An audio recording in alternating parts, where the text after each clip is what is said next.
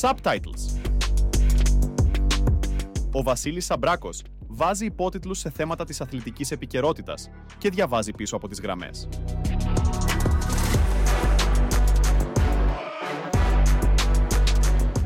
Προσοχή! Το περιεχόμενο είναι αυστηρός ακατάλληλο για κάφρους.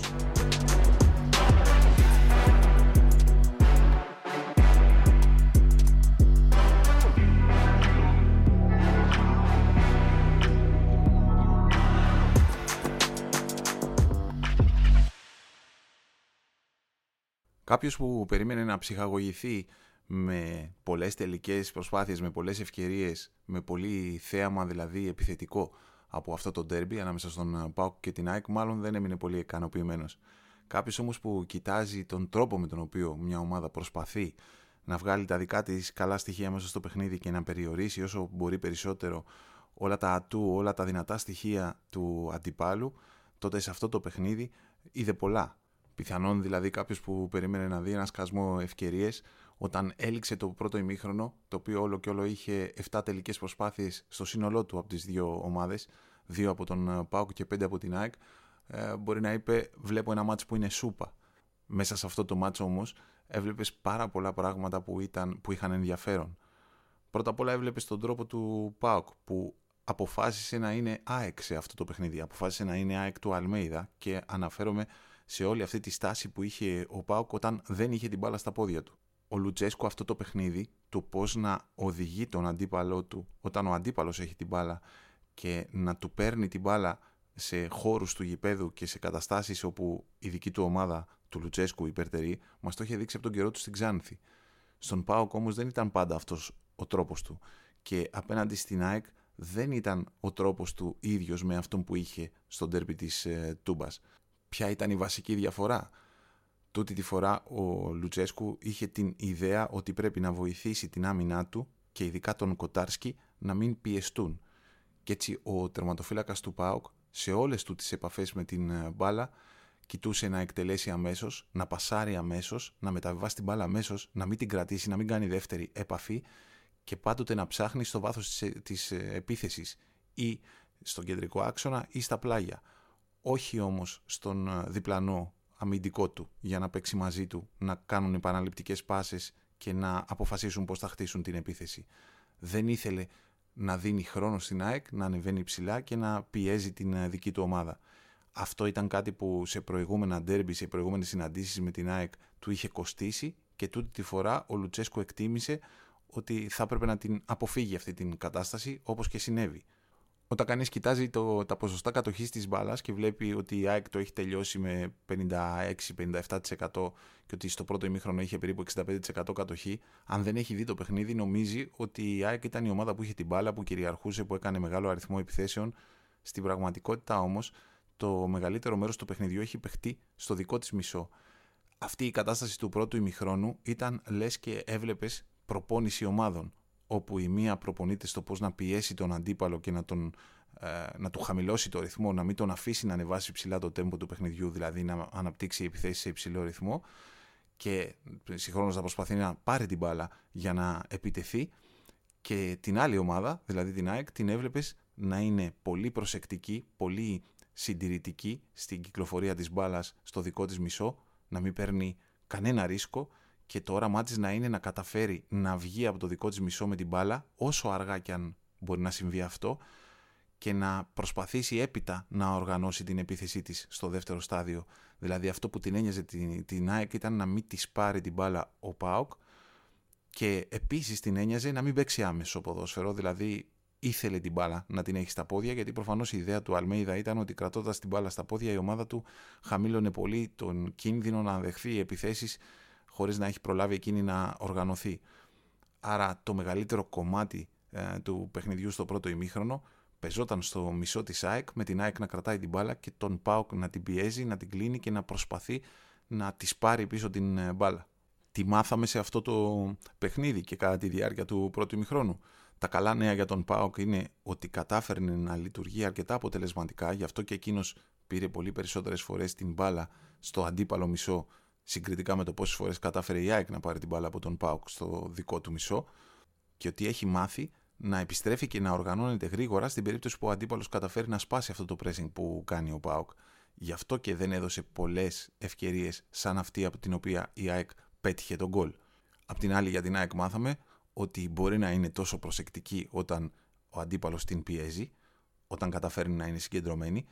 Και το λέω αυτό ως νέο, γιατί η ΑΕΚ στο φετινό πρωτάθλημα την είχε πληρώσει αυτή την κατάσταση, βέβαια απέναντι σε υποδέστερους αντιπάλους, το να την πιέζει ο αντίπαλος και να καταφέρει να της πάρει την μπάλα, να την εκνευρίσει, καμιά φορά να της βάλει και γκολ. Όπως της είχε συμβεί στα παιχνίδια με τον Πανσεραϊκό, με τον Βόλο, δεν θυμάμαι σε ποιο άλλο, αλλά ε, το θυμάμαι να της έχει ξανασυμβεί. Να χάνει την μπάλα και να αναστατώνεται και μετά όλο αυτό να τη βάζει σε έναν ε, εκνευρισμό που της έπαιρνε πολύ χρόνο για να τον τίναξει από πάνω της.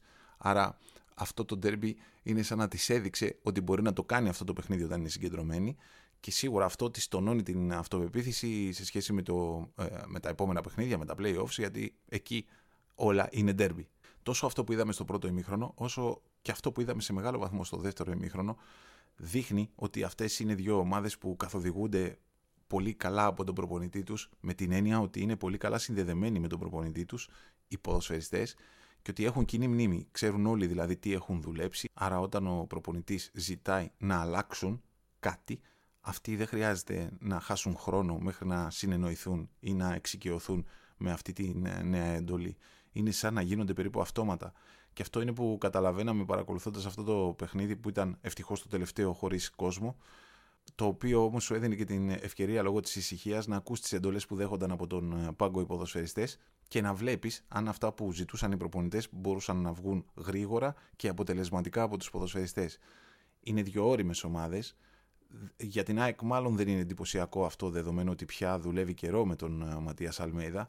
Άρα μεγαλύτερη εντύπωση εμένα μου κάνει ότι έχει φτάσει εκεί ο Πάοκ. Γιατί ο Πάοκ είναι μια πιο νέα ομάδα. Ναι, ο ίδιος ήταν ο προπονητής, αλλά άλλαξαν αρκετοί ποδοσφαιριστές ε, στην ε, διάρκεια αυτής της σεζόν, δηλαδή από το καλοκαίρι μέχρι εδώ. Συνεπώς το ότι έχει φτάσει να, είναι, να αποδίδει τόσο καλά αυτό που ο προπονητής ζητάει από την ομάδα του να αποδώσει είναι ένα πάρα πολύ καλό σημάδι σε σχέση και με την ποιότητα της δουλειάς που γίνεται αλλά γενικώς και σε σχέση με το πώς διαχειρίζεται τους ποδοσφαιριστές και το πόσο καλά επικοινωνεί μαζί τους ο Ρασβάν Λουτσέσκου. Άρα λέω ότι αυτές εδώ είναι δύο ομάδες από τις οποίες περιμένεις να δώσουν πολλά στα playoffs του πρωταθλήματος Δίχως να λέω με αυτό ότι δεν περιμένω να δω καλά πράγματα από τον ε, Παναθηναϊκό με τον Τερίμ. Ούτε μπορώ να πω ότι δεν θα δούμε καλά πράγματα από τον Ολυμπιακό με τον ε, Μεντιλίμπαρ. Εκεί όμως δεν, δεν μπορώ να ξέρω. Ε, ίσως τα, κάποια, η αποφασιστικότητα κυρίως που έχει ο Παναθηναϊκός με τον Τερίμ και καμιά φορά και η ανθεκτικότητα που έχει σε δύσκολες καταστάσεις παιχνιδιού να είναι λόγος για να πεις ναι, θα είναι ένας πολύ αποφασιστικός Παναθηναϊκός στα playoffs. Όμως ακόμα τον γνωρίζουμε τον Παναθηναϊκό του Τερίμ. Τον γνωρίζει και εκείνος ο ίδιος. Άρα δεν, δεν μπορείς να, να πεις πολύ περισσότερα. Φυσικά δεν μπορείς να πεις ε, τίποτα για τον Ολυμπιακό με τον ε, Μεντιλίμπαρ, γιατί δεν έχουμε ιδέα ε, το, το πώς θα είναι ο δικός του Ολυμπιακός, δηλαδή τι εκείνος θα προλάβει να κάνει, πόσο θα τον αλλάξει, τι αρχές θα βάλει στο παιχνίδι του. Είναι πράγματα που δεν μπορείς να τα, ε, να τα ξέρεις. Εδώ κάνουμε μαντεψιά, δεν κάνουμε μια εκτίμηση, μια προεκτίμηση. Ενώ αντίθετα και για την ΑΕΚ και για τον ΠΑΟΚ μπορείς να ξέρεις πάνω κάτω τι θα περιμένεις. Γιατί αυτές είναι ομάδες καλά δουλεμένες. Τι άλλο μάθαμε ή επιβεβαιώσαμε σε αυτό το παιχνίδι. Για τον ΠΑΟΚ μάθαμε ότι τον φτιάχνει τον χαρακτήρα του τόσο που να βρίσκεται πίσω στο σκορ ε, στο γήπεδό του απέναντι στην ΑΕΚ και να πιστεύει ότι μπορεί να το ισιώσει το παιχνίδι και να κάνει επιθέσεις με καθαρό μυαλό και γι' αυτό να κάνει και τις πιο αξιόλογες, τις πιο καλές του ευκαιρίες στο τελευταίο διάστημα του παιχνιδιού μέχρι να βρει και το γκολ ε, στο τέλος του μάτς.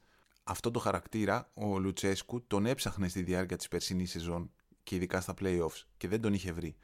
Αυτό τον χαρακτήρα αγόρασε το δικαίωμα να τον ξαναδημιουργήσει όταν κατάφερε να βάλει τον Μπάουκ στην φάση των ομίλων του Conference. Γιατί τότε, χάρη σε αυτή την ε, πρόκριση, κατάφερε να κάνει και μεταγραφές και μάλιστα να πάρει ποδοσφαιριστές που έχουν και την ποιότητα και τις παραστάσεις και την προσωπικότητα για να πιστεύουν ότι μπορούν να βοηθούν την ομάδα να αλλάζει τη δυναμική μέσα στο παιχνίδι, ακόμη και όταν ε, βρίσκεται πίσω στο σκορ ή γενικώς όταν το παιχνίδι δεν της πηγαίνει καλά.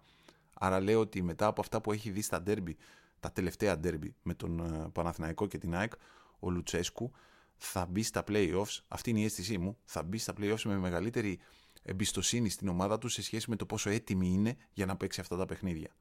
Το ίδιο όμως θα πω και σε σχέση με την ε, ψυχολογία του Ματίας Αλμέιδα όταν θα μπει στα playoffs.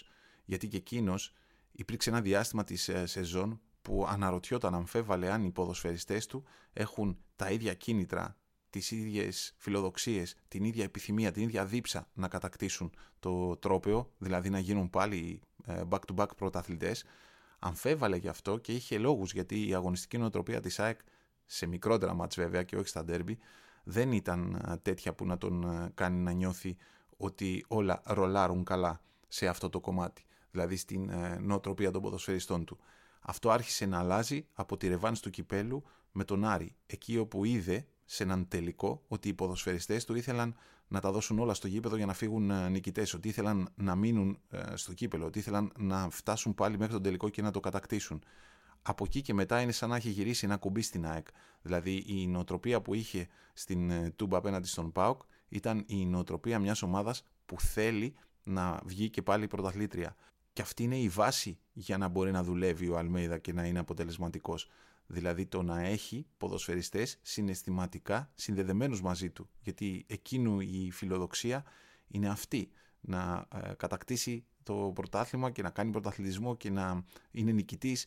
Όλη του η ιδέα είναι ότι πρέπει να λυσάς για να φτάσεις στη νίκη μέχρι το τελευταίο δευτερόλεπτο. Οι ποδοσφαιριστές του τώρα του δείχνουν πάλι ότι έχουν την ίδια λύσα, την ίδια δίψα που είχαν και στην διάρκεια της ε, περσινής σεζόν. Και αυτός είναι λόγος για να περιμένει ο προπονητής της ΑΕΚ ότι μέσα στα play-offs η ομάδα του θα πάει, θα ρολάρει καλά. Για την ΑΕΚ, για τον Αλμέιδα, υπάρχει και το κέρδος της ε, απόδοσης του Σταύρου Πίλιου σε ένα ντέρμπι, σε ένα μεγάλο μάτς, όπως επίσης υπάρχει και το κέρδος της ε, κατάστασης στην οποία έδειξε να βρίσκεται πνευματικά και ψυχολογικά και ο Τσίτσαν Στάνκοβιτς. Το λέω αυτό γιατί στο παρελθόν ο τερματοφύλακα του όταν πιεζόταν, ο τερματοφύλακας της ΑΕΚ όταν πιεζόταν, συχνά με τα πόδια του έκανε ένα λάθος που τον έβαζε σε εκνευρισμό και καμιά φορά τον έπαιρνε μαζί. Σε αυτό το παιχνίδι εκείνος κατάφερε, μόνο ότι πιέστηκε, να έχει καλές επιλογές με την ε, μπάλα στα πόδια όταν η ΑΕΚ προσπαθούσε να χτίσει τις επιθέσεις και να κυκλοφορήσει την μπάλα στο δικό της μισό. Άρα σε αυτό το κομμάτι η απόδοσή του συγκριτικά με την απόδοση που είχε σε άλλα ντέρμπι ήταν πολύ πιο. έδωσε μεγαλύτερη σιγουριά στην ομάδα του συγκριτικά με προηγούμενες εμφανίσεις. Δίχως να λέω με αυτό ότι έκανε την ε, τέλεια εμφάνιση, κυρίως γιατί υπάρχει η φάση από την οποία ο Πάουκ βρίσκει τον γκολ, μια φάση στην οποία η ΑΕΚ αμήνεται σε ένα φάουλ με τη ζώνη της ψηλά για να δώσει χώρο και χρόνο στον τερματοφύλακα να βγει και να την καθαρίσει και εκείνος δεν το κάνει αυτό με συνέπεια η ΑΕΚ να δεχτεί τον γκολ. Όμως δεν είναι ένα γκολ που λες το χρεώνεται ο τερματοφύλακας, άρα μπορεί να του χαλάσει πάλι το μυαλό και να τον ε, βάλει σε, μια, ε, σε ένα δύσκολο τρυπάκι. Τώρα που το έχουμε δει αυτό το ντέρμπι, θα πω ότι κατά τη διάρκεια του σκεφτόμουν διαρκώς πόσο συγκλονιστικά, τουλάχιστον στο κομμάτι της έντασης, ε, παιχνίδια μας περιμένουν μέσα στα playoffs ανάμεσα σε αυτές τις δύο ομάδες. Δεν λέω ότι και τα άλλα ντέρμπι δεν θα έχουν ενδιαφέρον ή δεν θα έχουν ένταση. Προφανώς θα έχουν και είναι πολύ πιθανό να βγουν και πολύ μεγάλα μάτς. Όμως εκεί, όπως είπα και προηγουμένως, κάνεις και μια μαντεψιά όταν φαντάζεσαι πώς θα είναι στα playoffs ο Παναθηναϊκός με τον Τερήμ και ο Ολυμπιακός με τον ε, Μεντιλίμπαρ. Γιατί ακόμα τους μαθαίνουμε, τον Τερήμ μαθαίνουμε, τον Μεντιλίμπαρ τώρα θα αρχίσουμε να μαθαίνουμε, εδώ στην Ελλάδα εννοώ. Ενώ αντίθετα την ΑΕΚ και τον ΠΑΟΚ τους έχουμε δει για καιρό με αυτό τον προπονητή που έχει ο καθένας και άρα είναι πιο σίγουρο αυτό που μπορούμε να υποθέσουμε. Ξέρουμε πάνω κάτω τι να περιμένουμε.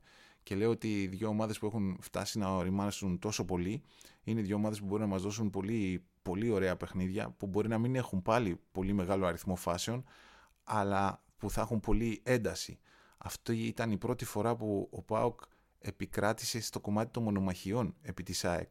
Αυτό δείχνει τι, δείχνει ότι οι ομάδες έχουν την ικανότητα να δουλεύουν για να ματσάρουν, να ισοσκελίσουν τα δυνατά στοιχεία του αντιπάλου. Άρα όλη αυτή η διαδικασία, όταν βλέπεις το πώς, τι παιχνίδι ετοίμασε ε, ο Λουτσέσκου και τι παιχνίδι ετοίμασε ο Αλμέιδα, σε αφήνει να περιμένεις ότι την επόμενη φορά μπορεί να έχουν ετοιμάσει κάτι διαφορετικό για να μπορέσουν να βάλουν ο ένας στον άλλο δύσκολα και όλο αυτό τουλάχιστον για κάποιον σαν εμένα που δίνει σημασία πολύ στο τακτικό κομμάτι και του αρέσει όλο αυτό το παιχνίδι τακτικής ανάμεσα σε δύο καλούς προπονητές, λέει ότι είναι λόγος για να ανυπομονώ για την επόμενη φορά που θα συναντηθούν.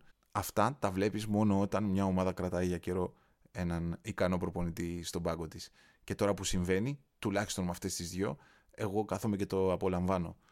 Μέχρι την επόμενη φορά, να είστε καλά.